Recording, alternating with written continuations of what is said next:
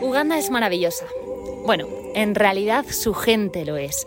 Así que a pesar de que el último capítulo de esta serie fue muy duro, hoy vengo con una dosis mucho más alegre de la realidad que vivimos aquí.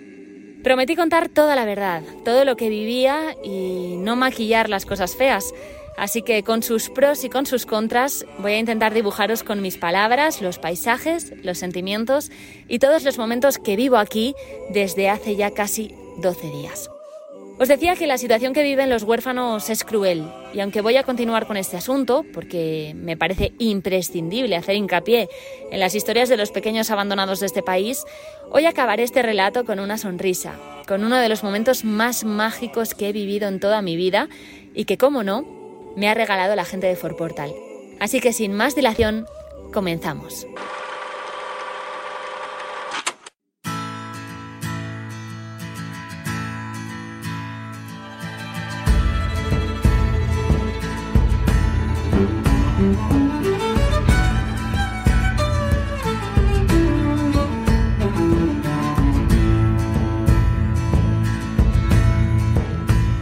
La situación de los pequeños de Toro Babies, ya lo sabéis, es muy dura. Les falta atención, cariño, amor y mucha, mucha dedicación por parte de las cuidadoras del orfanato.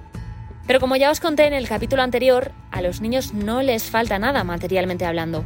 Tienen ropa, comida y una cama o cuna donde pasar las noches, ropa de abrigo, biberones. Sí puede haber ausencia de pañales, pero tienen incluso cremitas para evitar irritaciones y visitas al hospital para vigilar su estado de salud en caso de ponerse enfermos. Pero hoy me voy a un lugar muy diferente. Hoy vamos a ir hasta Kitumba. Es un orfanato de niños bastante más mayores que viven una situación que nada tiene que ver con Toro Babies. Como ya os he comentado, no me olvido, así que no os preocupéis, os prometo acabar esta historia con la luz de la esperanza de toda esta experiencia. Kitumba es la casa de una mujer de Fort Portal que todo el mundo llama Mama Rose una mujer que por lo que tengo entendido tiene bastante poder aquí y podríamos decir que es bastante pudiente económicamente hablando. Pues bien, ella ha decidido acoger a niños cuyos padres están desaparecidos o no quieren o pueden mantener a sus hijos. ¿Y qué pasa aquí con ellos? Bueno, pues que viven en condiciones muy, muy duras. Viven con todo tipo de animales, desde cerdos, cabras, gallinas, ocas, perros y desgraciadamente no en las mejores condiciones. Tienen habitaciones con muchas literas donde duermen de tres en tres en cada cama, una cama de 80-90. Y aquí viene lo peor, no todas las camas tienen colchón, así que hay niños que descansan encima de barrotes de hierro. Tienen baños, pero son un nido de enfermedades, porque no tienen las condiciones de higiene necesarias, así que la mayoría de ellos tienen hongos o heridas bastante feas que no lavan ni curan de la manera que tocaría. Tienen un pozo para sacar agua, donde llenan garrafas de unos 10 litros que van vaciando en cubos gigantes, como de unos 80 litros, para tener agua en casa. Pero a pesar de todo esto, y a pesar de las historias que podemos concretar más adelante, se cuidan entre ellos, juegan a fútbol, cantan, bailan y realmente parecen felices. No sé si en el fondo lo serán, pero a mí enseguida me dieron su cariño, me enseñaron sus bailes y me cantaron sus canciones. En estos momentos estoy tratando de ver cuántos colchones faltan en ese orfanato para ver si entre todos los voluntarios podemos comprarlos y acabar con lo que más me impactó, las noches encima de los hierros. ¿Y por qué estuve ahí si realmente mi voluntariado es con los bebés de toro? Bueno, pues aquí viene lo bonito. Ahora llega la mejor parte. Y es que la gente de la aldea quiso darnos la bienvenida oficial a su familia. Quiso que formásemos parte de su vida para siempre y darnos un nombre, bautizarnos.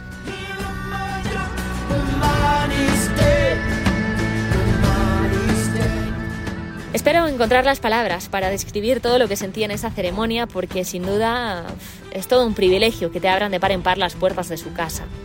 Comenzaré explicando cómo te bautizan aquí y de qué manera lo hacen. En esta parte de Uganda, aunque también lo hacen en otros países como Ruanda o Tanzania, tienen empacos. Son apodos que ponen las familias a todos los niños y que marcan su destino, su carácter y su personalidad. Hay 12 empacos. Arali, Akiki, Aboli, Amoti, cada uno tiene un significado y cada cual más bello. Así pues, la ceremonia empieza con nuestro cambio de vestuario, nos quitamos todo y lo cambiamos por trajes típicos muy llamativos que a pesar del calor nos hacen sentir listos para el ritual.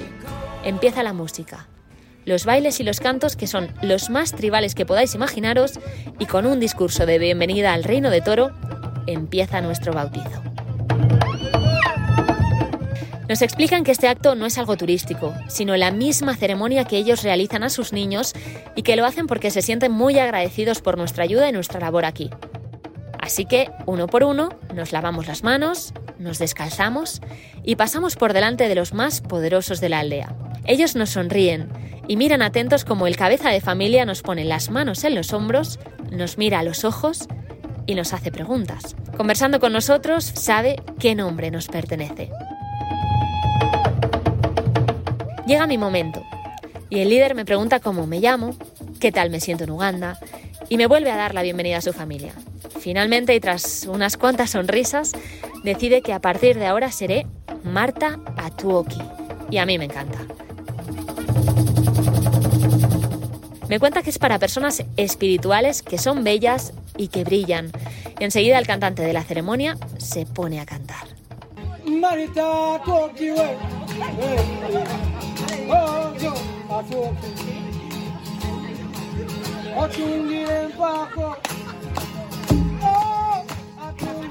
A continuación, para sentirme bautizada, tengo que coger una masa bastante pegajosa que ellos mismos han preparado, mojarla en un caldo de ternera y especias y comerme tres pedazos. Ya estoy bautizada. He de decir que lo de comer fue lo que más nos impactó a todos, pero al final no estaba tan malo. Imagino que tendréis curiosidad por saber qué significan el resto de empacos, porque aunque parezca que tenga mucha suerte con el mío y que mi nuevo nombre sea precioso, todos lo son en realidad. Akiki, por ejemplo, es para las personas libres, viajeras. Abuoli para las tranquilas, observadoras e inteligentes. Arali para las que utilizan la fuerza de la palabra y suelen tener poder y así con todos. Por cierto, que los empacos se utilizan para llamar a la gente con cariño, con respeto y con admiración. Así que aquí la gente solo se llama por su nombre cuando se enfada. Lo normal es siempre usar este apodo. La cuestión es que una vez tuvimos todos nuestro empaco, bailamos, cantamos todos juntos y cenamos todo un manjar de arroz, pollo, ternera, patata, verduras. Había incluso tortilla, imagino que para que nos sintiésemos tan bien como en casa. Se nos hizo de noche y he de decir que aunque la ceremonia comenzaba a las 3, con el African Time nos empezaban a bautizar sobre las 5. Fue como una noche de verano, encima de nosotros un manto de estrellas, música africana con todos los niños del orfanato bailando, charlas profundas entre nosotros y mucha magia. Magia que siempre recordaremos cada uno de los afortunados que pudimos vivir este momento.